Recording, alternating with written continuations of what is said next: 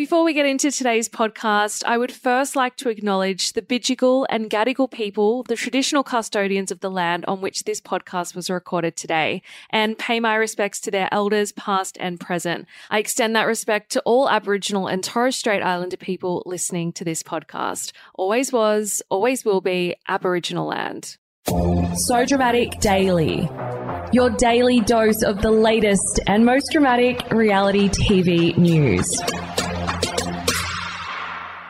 Welcome to So Dramatic Daily. I'm Megan Pustetto. Coming up today, the Block producers are scrambling after pulling the plug on the 2024 Daylesford location. A controversial AF maths groom has been busted buying fake Instagram followers, and The Bachelor's Alisha Aitken-Radburn spills a little-known tactic producers use on reality TV. So much drama, so little time. Let's get into the show. The Block 2024 has cancelled its plans to film the 20th season in rural Daylesford after facing a number of roadblocks. In case you missed it, the Blockinator blog Instagram account previously unveiled the new location, with it later being revealed that the 2024 series would be predominantly carbon neutral. However, the Herald Sun has since reported that Channel 9 has axed its second rural endeavour after delays in permit approvals and locals not wanting production to take place in their quiet slice of paradise. A production insider told the publication, "We've had so many successful series in so many different locations, but we don't want to go where we are not welcome, especially for the 20th series of The Block, which is so important."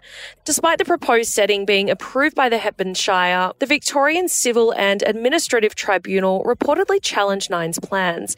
As such, the network has reportedly cancelled $500,000 worth of accommodation it had booked for The Block's cast and crew. So, where will The Block 2024 be filmed now? While no announcements have been made about the Block 2024's new home, the Blockinator blog reported that producers are scrambling to find a CBD location. The Facebook post read, "They have now whittled it down to 3 potential sites." They also reported that Daylesford residents are furious about the debacle because producers tried to fast-track the approval process by bypassing the regular planning process by going directly to the Minister for Planning.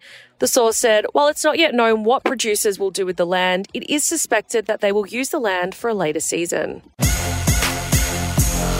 Controversial Married at First Sight participant Nasser Sultan has been busted buying fake Instagram followers. The 2018 TV groom recently took to the gram to boast about reaching a milestone of 100,000 followers on the photo-sharing app. While he asserted it's because he's always being real, Yahoo Lifestyle has debunked the Season 5 groom's claims. According to the publication, his new fans are actually bot followers, as discovered through an audit of Nasser's account on Social Blade. There, it was discovered the reality star was consistently losing followers every day for several months, but somehow gained 14,500 new fans on September 1. Yahoo added that the sudden influx boosted Nasser's account from 91,000 followers to 106,000 in just 24 hours. However, he's since gone back to consistently losing several hundred fans per day. The 56-year-old's most recent Instagram post also received under 50 likes. This means that only 0.04% of his followers engaged with his content. Yikes. When contacted for comment by Yahoo Lifestyle, Nasser claimed he had no idea how to purchase followers. He said, "If someone can buy me or show me how to obtain them, I'll be happy to take them. Maybe I should put out a video asking people to show me how, because apparently if you have lots, you can become an influencer." And yep, that's pretty much how it works, Nasser. The latest revelation comes after the website revealed in September last year that almost half of Nasser's followers were bots, mainly based in Turkey and Iran. This honestly does not surprise me at all, given Nasser's history of faking it till he makes it. I mean, at the very least, you've got to admire his tenacity. The Bachelor Australia's Alisha Aitken-Radburn has spilled the tea about a little-known tactic used by production behind the scenes of reality shows. Alisha first appeared in the Bachelor universe on Nick Cummins' season in 2018. She then starred in consecutive seasons of Bachelor in Paradise, where she met her now husband, Glenn Smith, in 2020. She's since released a memoir called The Villain Edit, which documents her experience on both reality TV and in politics. Having experienced and investigated reality TV tactics, tactics, Alisha has now revealed that there is a job within production that many people don't know about. She told Love Island's Taku Chimwaza and Married at First Sight Selena Shaw on the Back to Reality podcast, "I only learned it very recently, but when you're on a show and when you're filming, there is a role in production called a transcriber. So basically someone is typing everything that you're saying, all the conversations that people are having." The 30-year-old said that this job essentially helps producers Frankenbite down the track by searching specific phrases they can use to create a storyline.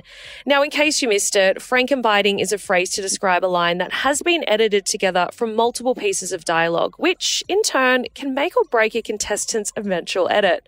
Now, this is low-key scary that this is the effort they go to make someone look bad. That is the latest from So Dramatic Daily. For more tea, please head on over to our website, sodramaticonline.com. And you can also find us on TikTok, Twitter, Instagram, and Facebook at So Dramatic Online. I'll see you guys back here, same time, same place tomorrow. Ciao for now. Kind regards. So Dramatic Daily.